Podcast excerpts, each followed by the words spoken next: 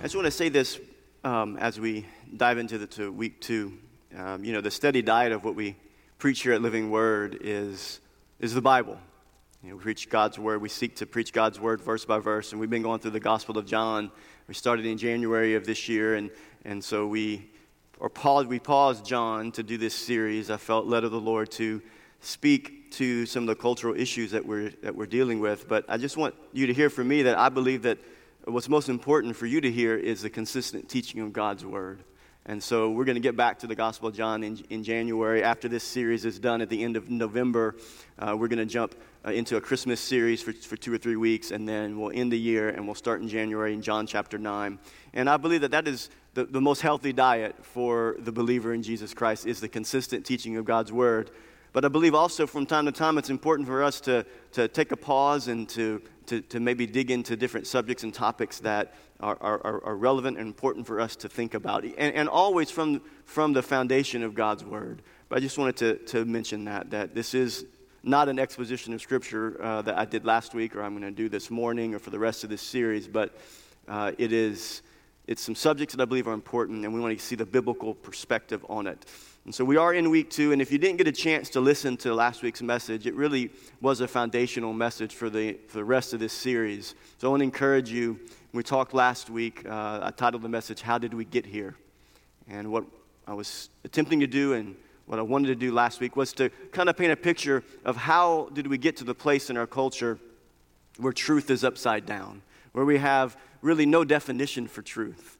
Um, and, and, it's just, we have so many different views of what truth is. And we have news, and then we have fake news, and we have truth, and we have true truth, and, and all these different worldviews that are competing. And so I encourage you to go back to listen to, to, to, to that message. But moving forward, this message and the rest of the way, we're going to dig into some specifics as concerning some cultural things that I think are important for me as a pastor and for you as a believer to think about these things. It's important, I believe that as Christians, as we are navigating uh, our Christian life in a culture, as I talked about last week, that I believe is a modern day Babylon, it's important for us as Christians to have our minds centered and readjusted on what we believe. You know, there's a lot of things that we believe and we affirm as Christians, and it can be easy in the middle of our culture to be sucked away and sucked into the cultural lies of the enemy. And it's important for us to get our equilibrium straight and to be reminded of what our convictions are so that we can so we can stand. So that we can stand. And so I've titled the message this morning, The Image of God Under Assault. The Image of God Under Assault. Would you pray with me before we jump in? Father, we come before you this morning and we ask, God, that you would be with us. God, as we jump into this message concerning your image, your image bearers. And I pray that, that you would open the, the, the hearts and the minds of all that would be in here to be able to hear your truth concerning uh, who we are as human beings, who we've been designed to be, and, and the preciousness of every image bearer of God. God, I pray that you would open our hearts to hear these truths and solidify our, our biblical convictions here today. And I pray that you would help me this morning to open my mouth to preach your word and to exalt Christ. We pray this in Jesus' name. Amen. So I'm going to tell you a story before we jump in here. So, Billy Graham, this is a true story I'm going to tell you. I listened to him last week. So, this is not a made up story. It's going to sound made up. I told it to Matt Carnes on Friday. He said, Is that a true story? I said, Absolutely. So, Billy Graham was on an airplane. It wasn't a private plane, wasn't first class. He was just sitting in a regular seat and there's a passenger that was on the plane that was acting crazy. This, this man, he had been drinking, he was drunk, he was, you know, you know, cursing and making a lot of commotion. And he starts also acting out in ways that are inappropriate. And he, he pinches the stewardess as she's walking down the center aisle. And so, in an attempt to get the guy to be quiet, the guy sitting a man sitting next to Billy Graham thinks, well, maybe if this guy back here knows that Billy Graham's on the plane, maybe that'll stop him from acting crazy, right? Billy Graham's on the plane. And so he, he turns back and he says, Sir, do you realize that Billy Graham is on this plane? He says, Oh, he is? He gets up and he walks over and, well, and goes in the aisle next to Billy Graham and sticks his hand out and says, Billy, It's such an honor to meet you. I just want you to know that your sermons have helped me tremendously. Billy Graham was like, "Oh wow! Apparently, apparently, your definition of help is different than my definition of help." So I, I say that story. I, I gave you a laugh at the onset of this message, and I, I, I did that on purpose because um, I wanted you to laugh now because I don't want you to laugh later. Okay? There's to be some things we're to talk about that, in particular, as concerning gender and identity, that are absurd. And sometimes when you hear things that are absurd and are completely against reality, sometimes the only response you can give is, is a laugh. But I don't want you to laugh. Would you, would you not laugh? Let's not laugh because it's not funny. It's, it's sad. It's, um, it's tragic to see the places that people find themselves in in being deceived about ultimate reality. And so let's, let's not laugh. Now, I don't want you to be rigid, and if I do say something funny outside of that context, you, you, you, you can laugh. But when it comes to these other subjects, let's just not laugh because I don't think it's, it's worthy of our laughing. We live in a post truth world today. We talked about that last week. A post truth world. A, a, a, a, what, from what some theologians have said, that, that we live in a pre Christian culture today. It's as if Christ never came. It's as if he never died. It's as if he never was raised from the dead. It's as if he never established his church in the culture today. We live in a post truth, pre Christian culture, post Christian culture, however you want to say it. And in our world today, it's, it's inconvenient to tell the truth now. It's inconvenient to speak basic truth claims and basic claims about reality, about creation, about who we are as human beings. It's inconvenient for us to say those things. It's, it's offensive now to tell the truth. It used to be that you could speak truth about basic reality and it was just normal and common, but now there are basic understandings of who we are as human beings that you can't even speak to those realities without it being offensive. And then you, can, you, you can't even, you, you, you're not even trying to be offensive. You could just be saying things that are fundamentally true of who we are as human beings, and it can be offensive to people. There, there is a, an insanity that rules the day. Seems to be an insanity that is ruling the, the, the views of the culture in America. You, you, you listen to the news and you, you watch the TV shows and you listen to the commentators and, and, and you think, has our world gone mad? I, I, I was going in the car yesterday um, to pick up some, some things uh, at the mall, and, and I got in the car and listened to this documentary, this audio documentary of this story, and, and I finished that story. And, and on this radio station, they, they were talking about this other subject they were going to cover, and they were trying to, to study whether dogs can be racist. And, and, and it's, it's true. Like, this is what they were trying to do, and they would stick a dog in the middle of a room, and they'd have these, these people that are doing this study, they'd stick different types of pictures in front of the dogs and would gauge their responses to different people. And, and, and I walked into the house after I got back, and I said, Estelle, the world has gone mad. I think I've already seen that, but here's another, here's another example. I'm trying to figure out if animals are racist there's an insanity, and obvious truths are ignored. And, and, and in replace of obvious truths, we embrace obvious lies. We embrace obvious non reality. We ignore fixed reality. You know, fixed reality is what makes the world go, go round. There are fixed universal truths that, that establish our existence. We talked about the, that even last week some, that the, the very world in which we live, the, the, the creation itself, the physical earth, is based upon fixed universal truths that don't change. And because they don't change, we're able to breathe today.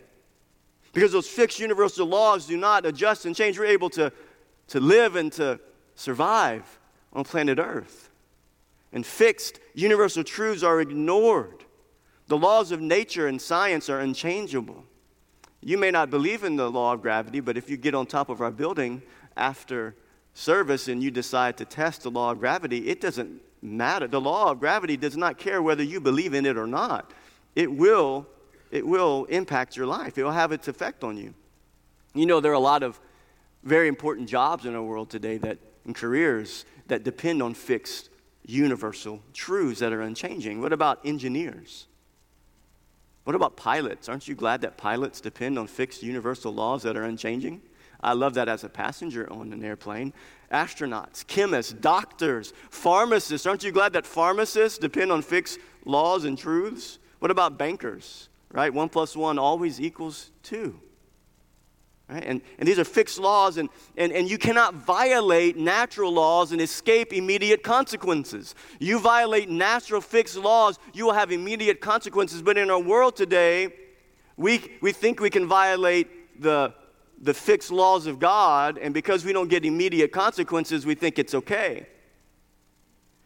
You know, there really are two basic kinds of truth that are at work today. There's what would be called correspondence truth and the other one would be mystical truth or mystical reality. What's correspondence truth? Correspondence truth is truth that corresponds to reality. Truth that corresponds to reality. Like, this is a pulpit, this is a book, this is a tie, I am a human male. Right? This is truth. Truth that corresponds to what you see around you. That's correspondence truth. But now we have another kind of quote unquote truth, it's, it's a mystical truth, a mystical reality. And this is the belief that whatever you want to believe is true can be true even at the expense of what you see with your senses. And what you see and what, what corresponds to reality. It's a mystical reality.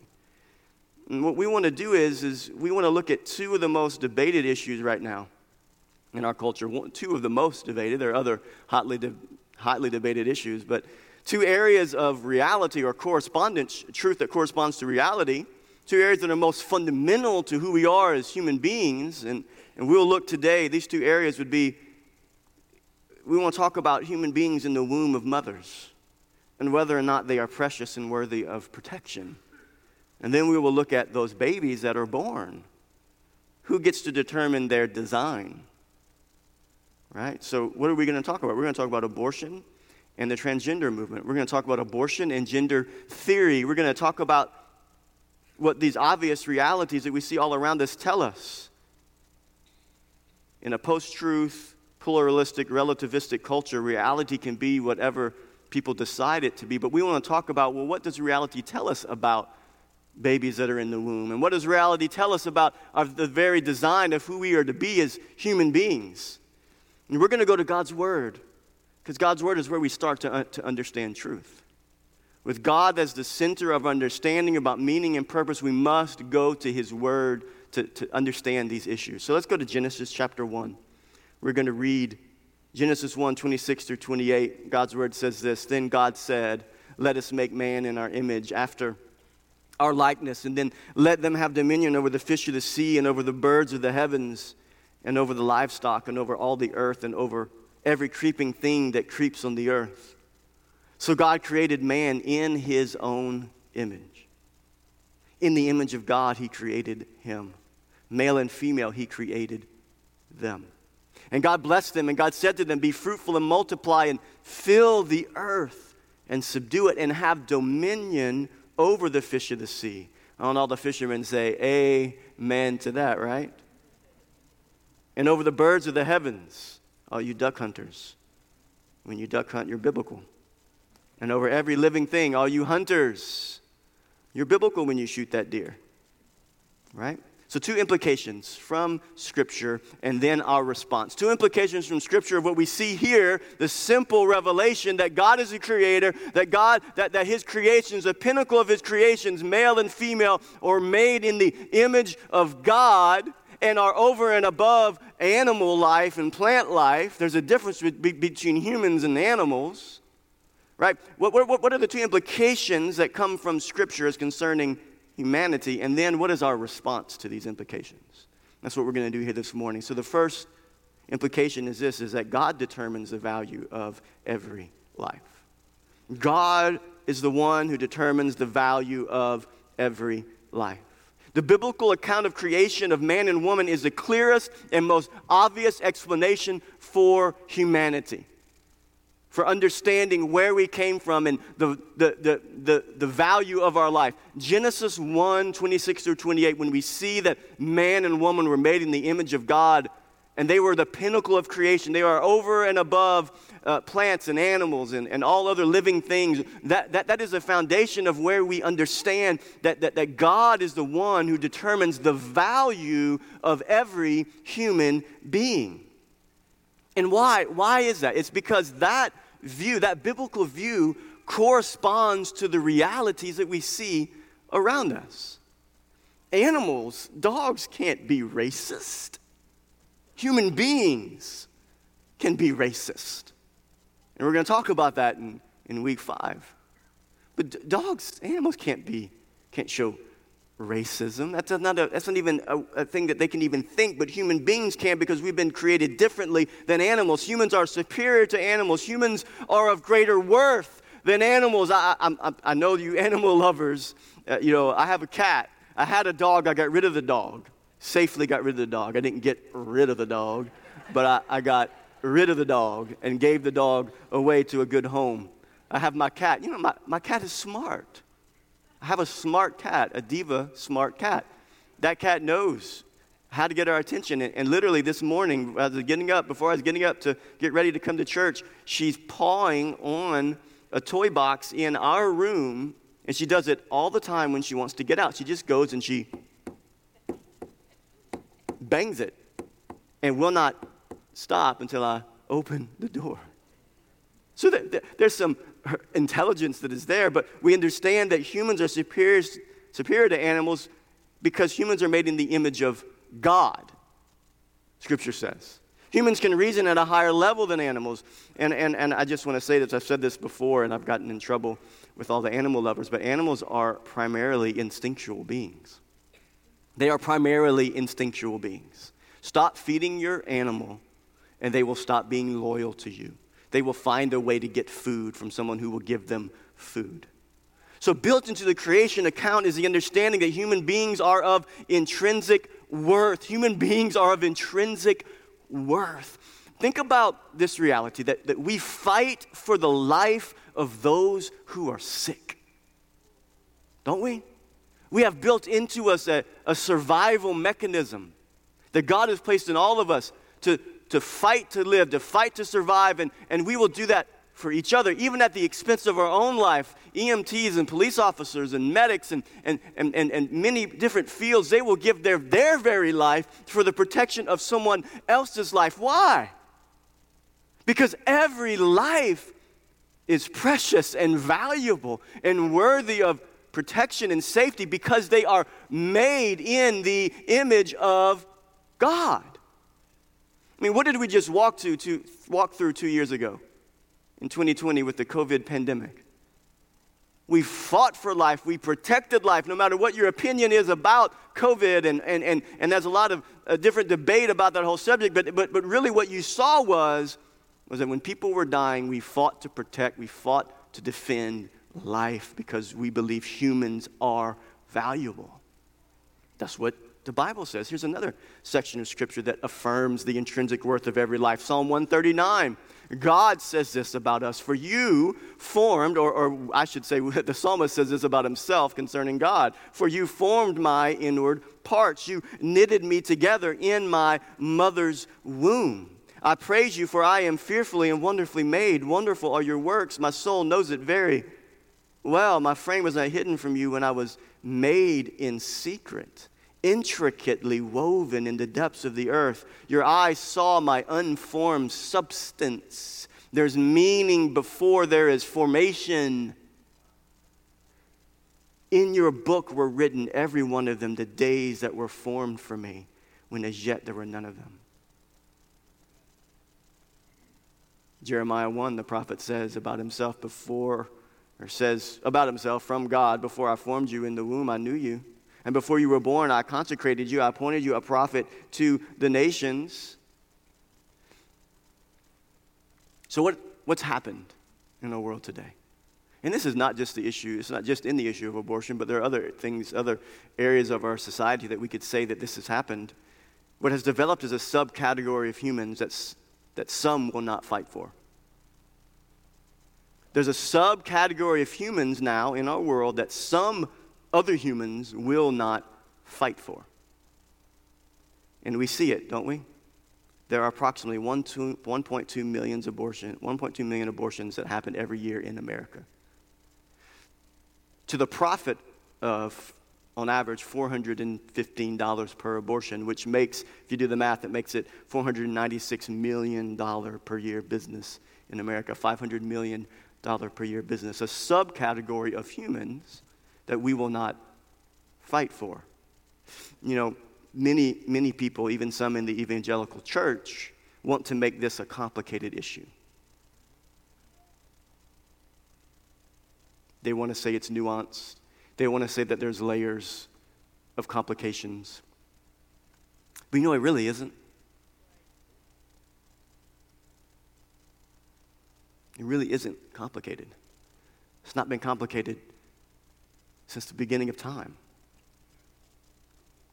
The first murder was Cain killing Abel. And we see from the very beginning of human history, life is valued, and the fact that somebody could murder someone else is condemned.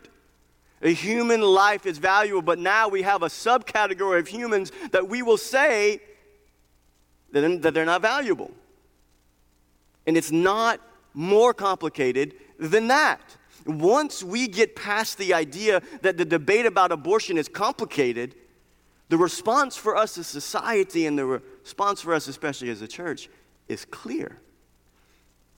And I believe as I was thinking about this, it really comes down to one question, I think. One question that you could ask in a few different ways, but here's the one question. The fundamental question is Is the unborn in a woman's womb human? Is the unborn in a woman's womb human? Is it alien? Is it a plant or an animal? Is it something else? Is the fetus, at whatever stage it is in, from conception to delivery, is it human? You know, human, right? With DNA. Is it human? Studies show us that the, the DNA that makes you who you are is established at conception. So, is it human?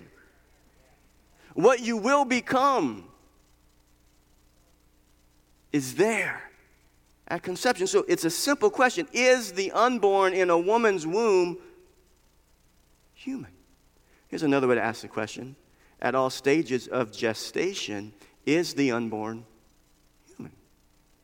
and what about this question? Here's another way to, to ask it Do all humans come into life breathing oxygen the same way?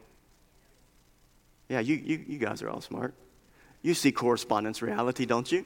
Right, right, right. It's, it's, it's reality.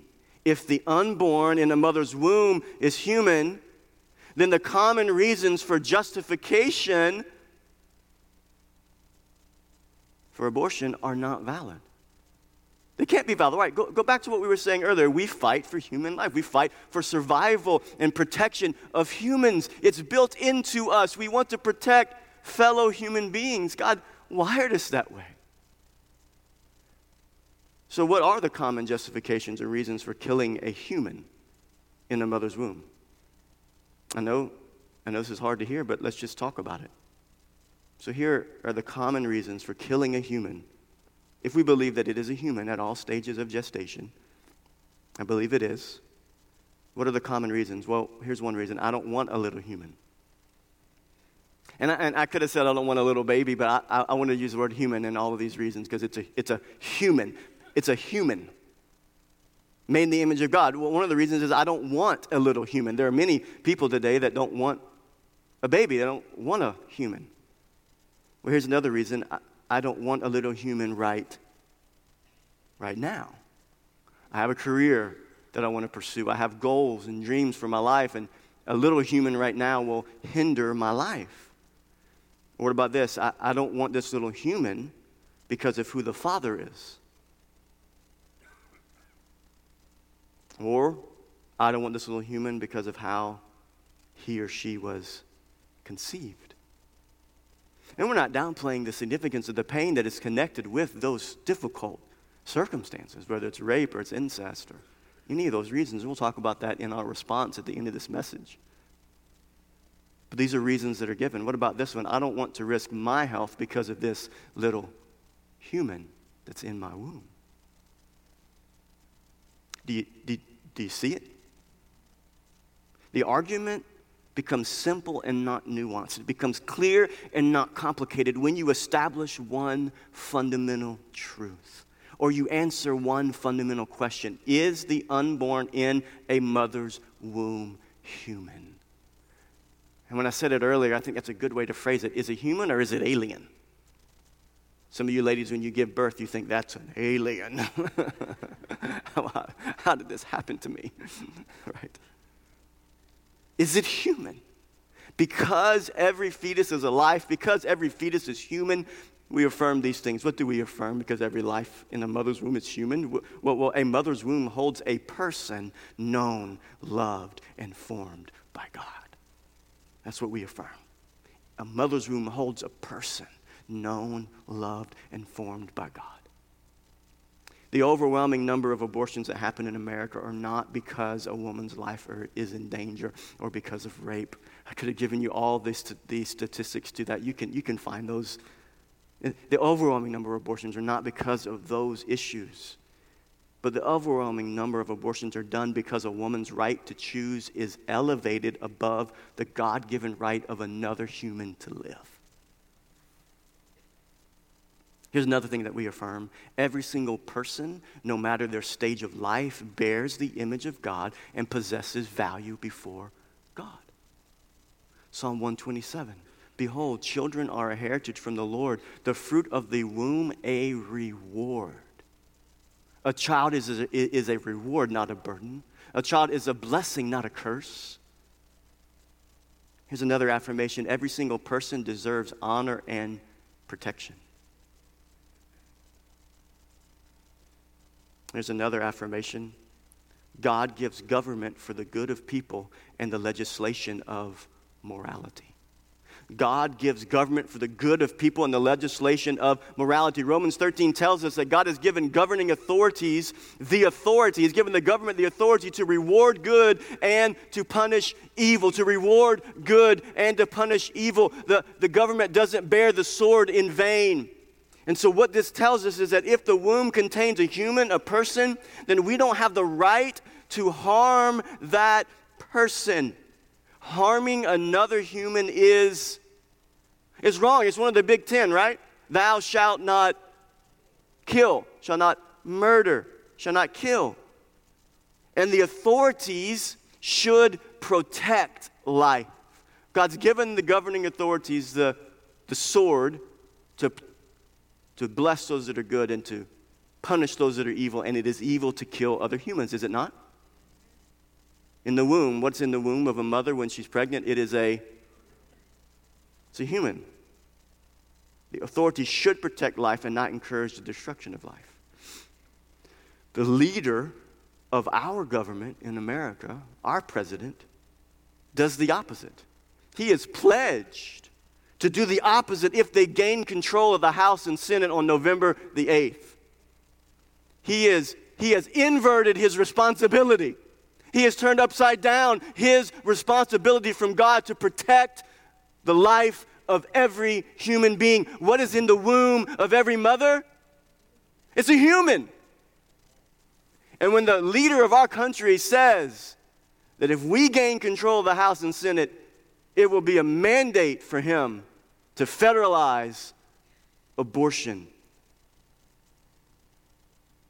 So I, I want to end this first point with some person, just two, two personal stories. Just want to say this. My brother was born eight weeks early. I know that's not relatively, extremely early, but he was two pounds, six ounces at birth. And my mom fit into the category of a mom's life being at risk. And she had life threatening complications before she gave birth. And the nurses and the doctor told her, You need to abort your baby at 32 weeks because your life is on the line. And I just want to say, she said, No, no, I, am going to either God, God will take me or my baby's going to make it, or it's in God's hands. My life is in God's hands. And my brother Andrew is, he's 30, I think he's 35 years old now, 34 years old, and he's healthy and strong, has three kids of his own, and is living a beautiful life. My nephew Jonathan, my sister had birth of a, of a young man. If you remember, it was a while back, but he gave, she gave birth to him, and he was born at 28 weeks. He was two pounds, one ounce. And my, my sister Naomi had severe preeclampsia. Her blood pressure, the doctor said, was the highest he'd ever seen without somebody having a stroke. It was 201 over 123. She also had a condition called PRES. It's a, it's a, brain condition in the back of her brain that it kept swelling, it kept swelling, and that the reason it kept swelling was because her blood pressure was high because of this pregnancy, and she could have gone blind. And, and there was never an option in her mind to abort Jonathan. And Jonathan now, he's, you know, some of you follow my sister on Facebook, and she puts videos of Jonathan on Facebook all the time, almost every day. Precious little Jonathan. You know, those two stories could be told multiple times over in this room for your kids and your grandkids. Story after story. Yeah, yeah, my, my brother, my sister, uh, or, or my life personally, I, I, I could have been aborted, right? You, you, this story could be told multiple times over in this room. And why would we tell those stories? It's because we see that as a celebration of the fact that every life is worthy of dignity and honor and protection because we believe every life is a human that, that God has given that should be protected. So, on a side note, as we wrap up this first thought about human beings and the argument about abortion, many people will argue that all Christians have is the Bible to argue against abortion. All you have is the Bible. You're just using God's word. You, you're not using science, and you're not, you know, so, so you just have a simple argument, and, and all you have is the Bible. And they're right. And we believe that's ultimately all we need. Why? Because the Bible, the biblical view of creation itself, the physical earth, and the biblical view of humanity and where we came from and what is wrong with humanity, the biblical view corresponds to reality. It corresponds to what we see. So, yes, that's all we have is the Bible. And, and, and just, I just want to say this that it is all we have, and it is what we use, and it is what is the foundation for how we view the world. But also, I want to say this if Gavin Newsom, as I talked about last week, uses the Bible to justify the murder of innocent human beings, then it is our responsibility to rightly use the scriptures to defend life. Yeah, you can clap. Not, not, not, not because I said it, but because it's true. God determines the value of every life. We don't have the prerogative to play God. And I'm, I'm going to talk at the end of this message, our response. And I know there's some difficult subjects connected with abortion, and just hang in there for all your thoughts that are you're spinning around with some thoughts. Just hang tight, okay? God determines the value. And secondly, what's the next affirmation we see from the biblical account of creation? God determines the design of every life. He determines the design, the value of every life, and the design. Look back at Genesis 1 27 through 28. So God created man in his own image. In the image of God, he created him. Male and female, he created them. And God blessed them, and God said to them, Be fruitful and multiply. Make other image bearers, other humans and fill the earth. Fill the earth. It's natural and normal for men and women to get married and to have babies. It is abnormal for men and women to come together and not have babies. That's biblical. God made male and God made female. He created distinctions and He defines gender. Have you ever, ever heard of the show? I, it was a, maybe even a decade ago. There was a show that came out. Are you smarter than a fifth grader? You guys remember that show? How many times did you watch that show and you think, oh boy, I'm glad I'm not on that show? I would be shown to be not smarter than a fifth grader, or not even on the level of a fifth grader. You know, around the subject of gender and identity, I think another way to phrase it is uh, in this subject, are you smarter than a pre-K-er? Again, correspondence, truth, reality. There's truth we see in reality that's obvious. Are you smarter than a, a pre-K-er? I have a pre-K-er that lives in my house. He knows what he is. He knows. He, he didn't uh, need me to tell him. He can look in the mirror when he's, or around the house when he's running around without his clothes after the bath. He knows who he is. You know, the question that should be asked if we're going to have a show, it would be here's the real question Are you smarter than God? Right? Because God wove into our DNA, into our biology, the foundation of who we are. Males have XY chromosomes and females have XX chromosomes. And our bodies tell us who we were designed to be. Our differences are beautiful. Wives and husbands, you always feel like the, the differences that you have are beautiful? Not always, do you? But our differences are beautiful. Our differences make us distinct. Our, our, distinctions are good by design. And in our mother's womb, those distinctions were taking shape when we were knit together and woven together in our mother's womb. So, so why are we in this mess in our culture right now? Why are we here? Well, here's why we're here. What do sinful human beings do with God's very good design? We corrupt it, we pollute it, we change it, we make it into whatever we desire. God created the earth and we worship it. God created the sun, the moon, and the stars, and the trees, and the oceans. And what do we do as human beings? We worship it. Right? God created us in his image and gives us distinctions as male and female. And what do we do? We say, no, that's not true. That's not right. That's not good. And we seek to change it. That's what the Bible says we do. Romans 1 For the wrath of God is revealed from heaven against all ungodliness and unrighteousness of men who by their unrighteousness suppress the truth, for what can be known about God is plain to them. Because God has shown it to them. For his invisible attributes, namely his eternal power, divine nature, have been clearly perceived ever since the creation of the world in the things that have been made. So they are without excuse. For although they knew God, they did not honor him as God and give thanks to him, for they became futile in their thinking, and their foolish hearts were darkened. Claiming to be wise, they became fools, and they exchanged the glory of the immortal God for images resembling mortal man and birds and animals and creeping things. What does Romans 1 tell us? This has been the struggle since the creation, since the garden, since Adam and Eve human beings want autonomy over their life. God planted Adam and Eve. He created Adam and Eve, put him in the Garden of Eden, said, Here's the one tree that you can eat from, and all the other trees you can't eat from. And what did Adam and Eve say? What did Eve say when she was deceived? And whenever Adam was irresponsible, what, what did they say? They said, I want to do life my way. God said, Here is the way, here is the way for you to live here are my commands and they say no i don't want your commands. Human beings want autonomy over their life. They want to be able to determine their own reality. You know you've heard the phrase i am the captain of my ship and the, the captain of my destiny and jesus is my co-pilot mindset. People don't want to submit to god's authority. So what has sinful humanity done to god's good design concerning gender distinctions? What, what do we see right now We've sought to erase them. We have sought to ignore them. We've sought to change them. I want you to just think about this.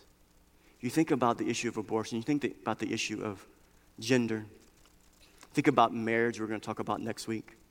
The very fabric of what makes us who we are as human beings, the enemy is incessantly trying to destroy being born, being a man or a woman, the sanctity of marriage, the enemy seeks to obliterate all of it. Because the implications of that foundation being destroyed leads to so much brokenness and so much pain in our society. And don't we see it? Don't we see it? So, what I want to do here is I want to, I want to answer some questions. Maybe some of you have not studied the, the, the history of gender theory, gender identity. I'm going to give you a little history. So, what is gender theory? What is queer theory? What is gender identity? Well, gender theory is a subset. Listen, follow me. Gender theory is a subset of critical theory. Gender theory is a subset of critical theory. There's an umbrella of critical theory, and, and there's critical theory concerning race, critical theory, theory concerning marriage and gender. And critical theory proponents are looking to destroy all foundational societal structures because they view them as oppressive. And so, the, some of the ones, critical theory proponents, some of the foundational societal structures that are in the crosshairs are traditional marriage. We're going to talk about that next week. Family and marriage. And then gender. Gender is in the crosshairs. This is a, I mean, again, as I said earlier, this is foundational to, to who we are. And critical theory says, no, we can't have that because that's oppressive. How can you tell somebody that they have to be the way that they clearly are? You can't do that. That's oppressive.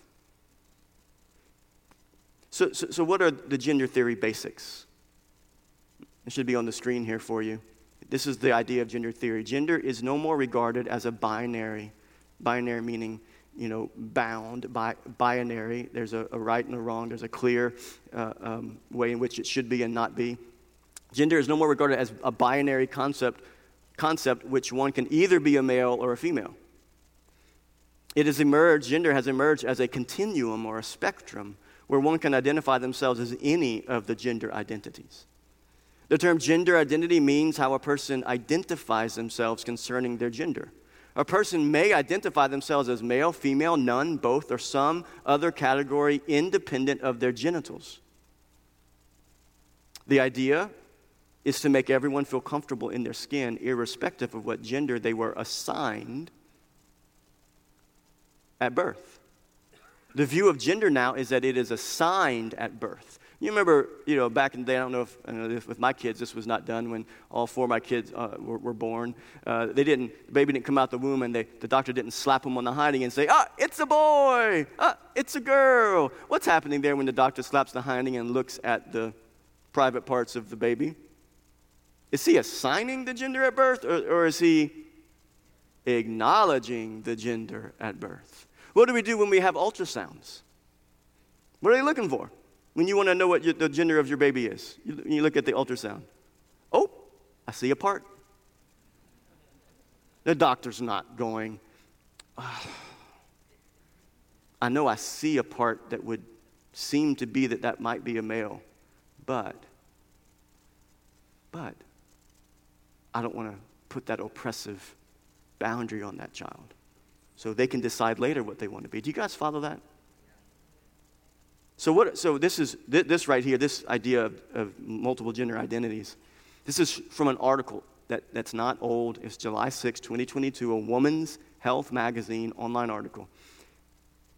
There are approximately, according to gender identity theorists, 68 ways in which a person can express their gender identity. I'm not going to list the 68 ways. I'm going to give you some of the highlights. Here's some of the ideas of gender identity. You can be cisgender. This is somebody who identifies with their assigned sex at birth. Transgender, someone who does not identify with their assigned sex at birth. Non binary, someone who doesn't identify as either male nor female. They don't want to be bound to either one. Gender fluid, someone who prefers to express either or both maleness or femaleness so that they can vary from day to day. It's fluid, right? It goes back and forth. Gender non conforming, someone who wants the creativity to express their identity apart from gender stereotypes. So this would be maybe sometimes men, some men want to paint their fingernails, and they would say, well, well, in society today, women paint fingernails. So someone who's gender nonconforming would be someone, well, I'm going to paint my fingernails as a man because I don't want to be conformed and be oppressed by the gender stereotypes. You guys follow that? Omnigender is another option, someone who flows back and forth moment by moment to the gender they feel is most authentic. And here's the sad one. This was, this was the last one on the list. And when, when, when I read it, my heart was just burdened. Gender void. Gender void. This is, this is really a part of the list of 68. Gender void. Someone who has a lack of gender identity and has a sense of void. Sense of, another way it was phrased in that article was a sense of blackness, emptiness. What is fundamental and what is basic, what is so simple to understand. when we disconnect our thinking from God's word, it brings so much confusion. I mean, if I would have listed all those possibilities, and that, that list is going to continue to grow from 68 to 108 because there's no end in sight when we're disconnected from God and His Word. So, but, but, where did this idea of gender identity, that you could have a different view inwardly of how you feel that doesn't line up with how you were designed? Well, it comes from a man named uh, John Money, Dr. John Money. He was the father of gender theory. He wrote a book in 1972 called Man and Woman, Boy and Girl. It's a disgusting book. In his book, he highlighted one case as a breakthrough in his research. He is famous for encouraging a mom and a dad to raise a boy as a girl after a botched circumcision. So, a boy named David Reimer was born in as a botched circumcision. And so, John Money, this is in the 60s, he felt like, oh, this is an opportunity for me to practice on a real life person and case here let me encourage a doctor, a robe, right, a doctor's gown, looks at very vulnerable parents and says, hey, I think the best course of action for you is to raise this boy as a girl. So they did that. And David Reimer eventually found out. You can read, you can find it online if you search John Money and David Reimer. And, and, and he tells a story. He even came on Oprah, I think in 1998. And he was as a man. But all throughout his childhood, he, something was off, something wasn't right, and they, he would, they, they, they, they, grew out his hair, they made him wear dresses, and he eventually started wearing makeup, and he kissed, he kissed a, a, a boy when he was trying to uh, figure out who he was, and he realized this, he didn't like that, didn't enjoy it. He was always drawn to things that people would say, well, that makes you a tomboy, and that's what his parents would tell him, well, you're just a tomboy, but inwardly, naturally, something wasn't right, and so eventually he pressed through and forced them to tell him what had happened. And so then he decided as a teenager to live as he should be living as a, as a man. And tragically, what happened to David Reimer is in 2004, he killed himself at 38 years old. His life, he felt, was destroyed, and he had that sense of void in him, right? Dr. Money also was a known believer. You can, I don't encourage you to read his books, but he's a known believer in pedophilia. He encouraged parents to experiment with their own children. He had another book written with another scientist, doctor guy, so called doctor. This is the founder, the father. This is the, the, Dr. John Money and others like him are the founder of the idea of gender identity. And he and his books, he's since been he's since dead, but his books have influenced the modern view of pediatric care for children who have gender dysphoria. Dr. John Money and his books.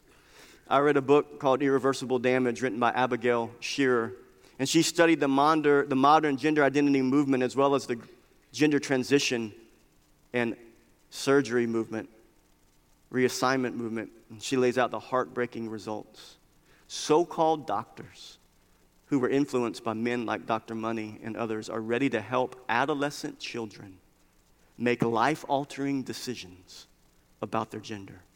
And often, story after story, she records in her book, real life examples, often the doctors do it behind the backs of the parents and principals and teachers will hide what's, what, you know, what's really going on at the school and, the, and the, the, the adolescent, the child wants to identify as the opposite gender at school and they don't tell the parents. It's happening in public schools today. Today, that's happening in public schools. And this idea of gender affirming care, Abigail Shrier in her book brings this out in detail. Gender affirming care is the standard of care for all, for, for the majority, not all, for the majority of pediatric uh, uh, uh doctors in all the realms of medicine concerning children. And what gender affirming care is, is that is that gender affirming care says that, that when a child comes in, an 8 year old, 9 year old, 10 year old, 11 year old, 12 year old comes in and they're confused, they have gender dysphoria, they're, they're, they're, confused about their identity, that if they believe and they affirm that they think they're the opposite gender, the standard of care is that that doctor, that psychologist, psychiatrist would affirm that before they help them walk through it. So if they want to be called an opposite name, if they want to be, have their pronouns changed, gender affirming care is the standard of care. Do you guys follow that? You know what's interesting about that? That's the standard of care right now in America. It's interesting, just before I preached this message, about a month or so ago, the UK went the route of gender affirming care years ago, as America did, and has now put a halt to it. You can find this on the internet. They put a halt to this broad approach because these, these statistics are showing the great harm that this approach is having on kids, obviously. Were you confused when you were going through puberty?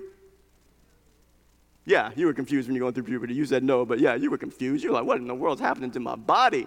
Yeah, hormones are rushing through your body. What is happening in my life? And when somebody's at the very critical juncture, a child's at that very critical moment in their life, and maybe, and, and I think especially because there's so many influences in this area, when a 10, 11, 12 year old gets on YouTube or TikTok or Instagram and they're following those who have already transitioned and changed their gender, that vulnerable adolescent child is encouraged to go that direction because this influencer who is hiding all the pain they went through to get to the point to where they are is glamorized. So, this article from the New York Times about the UK, they said that they are overhauling their medical care for transgender youth. The National Health Services in England was the sole youth gender clinic. They're shutting it down right now until they can do more research. So, what about our country? what's happening in our country. Maybe you heard it last week. We now have a president who sits with a man named Dylan Mulvaney, pretending to be a girl, a woman. The president of the United States, who has flipped morality on its head, host Dylan Mulvaney, a man, in the White House, gives him an interview with some other people. And this is what they talk about. Dylan Mulvaney, you can find it on YouTube. He asked the president, he says, Is it wrong for states to block gender affirming treatment and care? Puberty blockers, hormone treatment, surgery, top surgery, other surgeries. Is it wrong for states to block gender affirming care and treatment? The president said this. The president said it is immoral for people or states to block gender transition treatment. Now, now think about this. What is the president actually saying? Don't miss it. Gender transition treatment is only blocked for children in our country without parental consent. So, what our president is saying is that not providing gender affirming treatment for children is immoral. This is an attack on our kids. Just as abortion is an attack on a human life, this is an attack on our kids. The kids, listen, it's an attack on our kids in our country. And some of you think, Pastor Ben, why are you preaching on this? Go back to the Bible. Well, I just want you to know we don't live in a bubble. We don't live in a vacuum. This is happening in our world, and it is tragic the children of our nation, the children in our schools, and the children in our living rooms are under attack. And the loudest voices in our society are the voices who control and put out the media content. Hear me, they are determined to change this generation's baseline understanding of morality and sexuality. They're determined to do it. They want a complete reestablishing of the very foundations of what it means to be human. And you know what really is behind it? It's Satan. Satan can't get to God, but he's attacking the image bearers of God inside the womb and outside of the womb through those who are willing vessels of his sinister, his sinister schemes.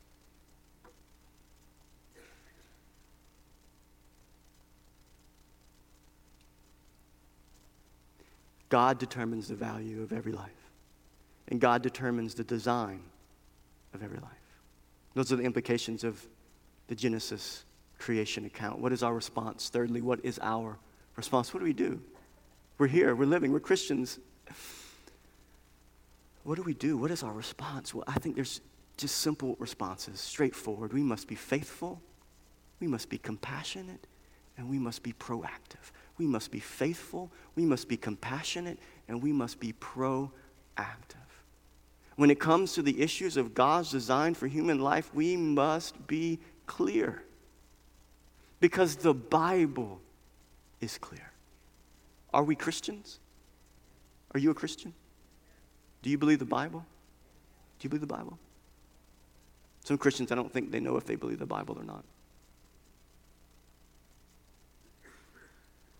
Right? The Bible's clear on every issue, it's not nuanced. There's hardly, there, there's no issue concerning morality that is nuanced in the Bible. It's clear. We just, we make it nuanced because we don't like it. Isn't that true? We're going to talk about it next week fornication and adultery. Sin, but we don't like it. Some of you are not going to come next week because you don't want to hear about fornication and adultery. Pornography, right? We don't like it. Ah, it's nuanced. It's not. The Bible's clear. We have to be faithful if we're Christians. Are we Christians? Right? Kevin DeYoung, he had, wrote an article on what happens whenever Christians or Christian preachers go downward, the downward spiral of ditching their belief about morality and sexuality. What happens? How does that happen? He what an article called From Silence to Complexification to Capitulation. From silence to com- complexification to capitulation. What does that mean? It means this first, there's silence. This is what happens. This is the progression. First, there's silence. The evangelical leader or publication or institution that used to be clear on matters of sexuality and marriage just don't talk about the issues anymore. Stop. We can't, we can't talk about it anymore. Next comes complexification.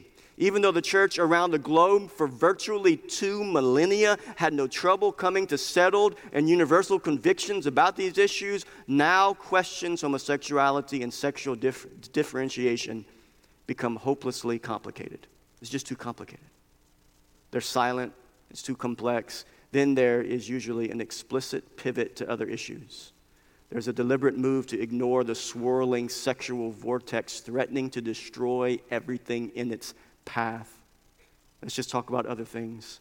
The next stage, we see more frustration. Listen, this is so important. We see more frustration with those pointing out the sin than those committing the sin. Why, why are you talking about it? It's so frustrating that Christians want to talk about it. I'm, I'm going to get to that in just a minute, why we talk about it all the sympathy now leans towards the revisionist side. Here's, an, here's, here's the next step. Along the way, a canon within a canon develops. Okay, so what that means is that a canon, the canon of Scripture, is a measuring stick of truth. It's how we measure truth. So, around these issues of sexuality and gender and morality, a new standard develops. Scripture no longer function as, functions as an inerrant and unified whole. Careful exegesis or interpretation disappears in the background as slogans and buzzwords take center stage. It's a downward spiral. At the same time, next step, the arguments become intensely personal and privatized. This is what happens. The discussion is focused on friends we know and people we've talked to. We often hear of how traumatized to the point of possible self harm people are in our midst and how the orthodox position is to blame. You guys see that? Here's the final step. Finally, the newfound enlightenment is acknowledged and celebrated. When formerly evangelical Christians or leaders or organizations and institutions reach this point, there is no more talk about how good it feels. Excuse me, there is much talk about how good it feels to finally be on the side of love and inclusion. So, what's our response? We must be faithful to God's word. Secondly, we must be compassionate. Those who are lost in these movements are not our enemy.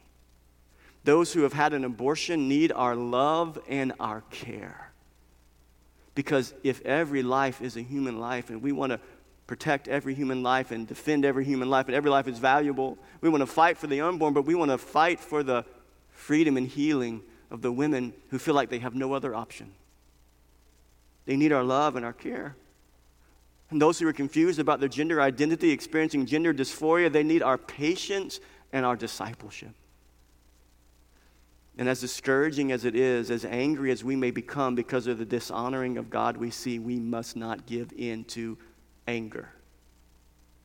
The Bible says that, doesn't it? James 1:19, "Know this, my beloved brothers, sisters. Let every person be quick to hear, slow to speak. Have a conversation with people, right? Be quick to hear, slow to speak, slow to anger. For the anger of man does not produce the righteousness of God. walking in anger at the culture because of them living in the way that they can't help but live in rebellion against God. Being angry doesn't produce righteousness. Rather, Ephesians 4 15, rather speaking the truth in love, we are to grow up in every way into Him who is the head unto Christ. Speak the truth in love.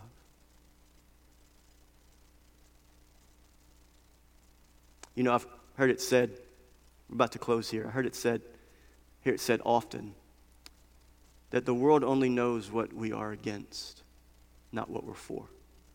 You, you, you, you, you've heard that? And that argument, that line of thinking is used to say, well, you shouldn't talk about the issues because they only know what we're against, not what we're for. Can I, can I flip that idea here for a second? What are, what are we against? We are against people being held captive in bondage to lies. We are against image bearers of God needlessly walking in deception and destroying their life. We are against people dying in their sins and going to a literal hell. We are against them walking in continued pain and suffering because of their open rebellion against God. We are against that. And we are for their redemption. We are for their forgiveness. We are for their healing. Right? The church needs to know what we're against. And they need to know what we're for. They need to know that because of what we're for, that the things that we say is sin is the way in which they can find freedom and forgiveness. You guys get that? We must be faithful. We must be compassionate. And here's the last one we must be proactive. We must be proactive in our support of crisis pregnancy clinics. We must be proactive in our support of women who are struggling with unwanted pregnancies. We must be proactive in support of foster care and adoption. We must be proactive. There are so many children right now that need foster care and adoption. Maybe God's calling you to that. There's a crisis pregnancy center that we support that's in our community. I pray that you would support it personally. I pray that you would do what you can to support that clinic. And parents, we must be proactive in the protection of our kids against this critical theory movement that's trying to indoctrinate the next generation you must be proactive. I'm a, I'm I want to read something. This is from a book I commend to you. We Will Not Be Silenced by Erwin W. Lutzer. Listen to what he says about parents and children. Perhaps nowhere do we see the work of Satan in America as clearly as we do in the sexualization of children, destroying their identity, confusing their gender, and creating unresolved guilt and self hatred. And through laws and coercion, the education of America's youth is being taken out of the hands of parents and placed in the hands of secular educators. As MSNBC host Melissa Harris Perry said, quote, we have to break through our private idea that kids belong to their parents or kids belong to their families and recognize that kids belong to whole communities. That should scare the daylights out of you, right? Wow. That's the agenda. Parents, we must be alert. We must be awake. That is the agenda, and it's not changing. And so, parents, I just want to encourage you if you are not monitoring your kids' social media presence, Instagram, here's the, here's the, here's the main ones Instagram, TikTok, and YouTube. Instagram, TikTok, and YouTube. There's others. I don't keep up with all of them, but those are the ones that are the main ones that your kids are on. They're not on Facebook. Some of the old souls may be on Facebook. You're on Facebook trying to track your kids, but they're on TikTok. If you give your kids unhindered access to the internet and social media, you are asking for the gates of hell to be opened up for the mind of your kids.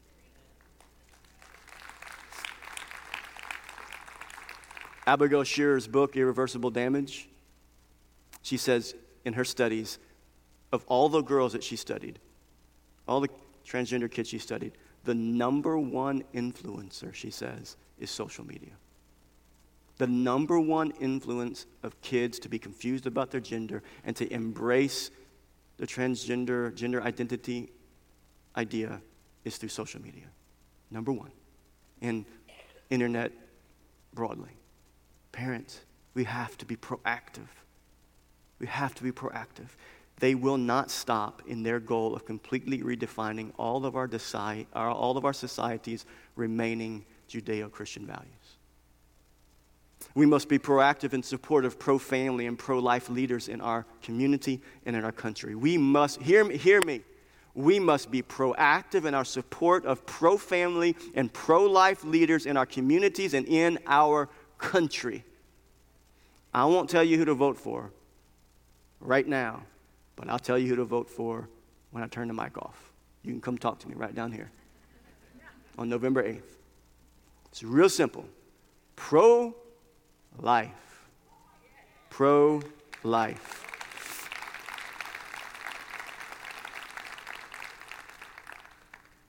You know, there's an idea out there that I can't say that. I actually can say that. I can say that. Here's, here's the last way in which you should be proactive we must be proactive in prayer. So, what's our response? Because, you, you know, again, we could leave here thinking, oh, Lord, where are we at? How do we get out of this? The weapons of our warfare are not of the flesh.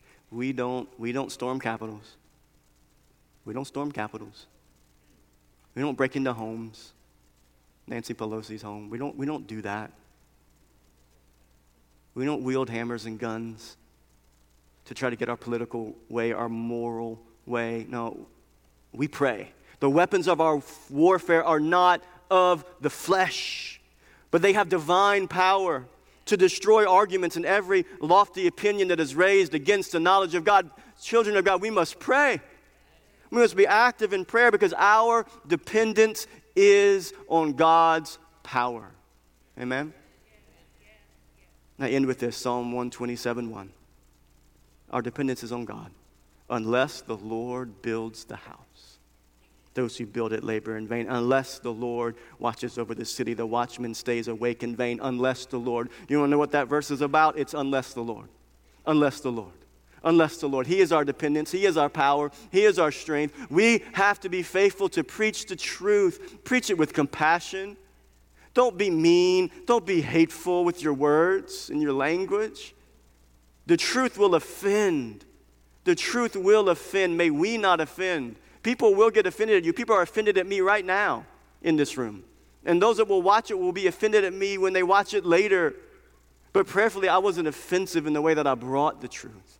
Clarity will be offensive to people who don't want the clear truth, and that's okay. I'm going to preach about this in week six. The message is offensive, and that is the way it's meant to be. Only offended, only an offended person can come to salvation. Did you know that? You got offended and then you got saved. Unless the Lord does it. Amen? We must be proactive in prayer. Would you pray with me? Father, we, we, we thank you for your truth. God, you have made truth easy to see. You've woven truth into society, into humanity, into creation. You know, these particular issues the issue of the unborn and the need for their protection and their safety, and the issue of gender, sexuality, and the way that we are created by our Creator. Lord, I pray that you would help us to be faithful, and may we not privatize the conversation and personalize it to the point where, because it's my brother, it's my sister, it's my son, it's my daughter, it's, it's this relationship, and they're good people, and May we not privatize it, and may we not abandon our convictions because of personal reasons. God, may we be faithful if we're truly Christians. May we be Christians in every area of our life. May our convictions not be for sale. And God, may we as a church not give up on all those who are battling in these areas. Maybe some in this room have battled in this area, specifically with gender and identity, and they've struggled for years or or they, they know friends and family that are struggling. God, I, God, we pray for them that they would be free from this, this thinking that is motivated from the God of this world, Satan, who wants to, to usurp God's authority over that person's life, wants to destroy their life ultimately, temp- temporally here on earth, but eternally. I pray that you would save those that are bound. God, I pray for the women that are struggling with unwanted pregnancies in our community. I pray that you would give them hope. Lord, bless the Crisis Pregnancy Center in our community. Bless the woes that lead it and help us to be a part of that solution. Lord, we need you. We need your power. Unless you move, we have no. May we be f- faithful. May we be compassionate. And may we be proactive. We pray this in Jesus' name. Amen.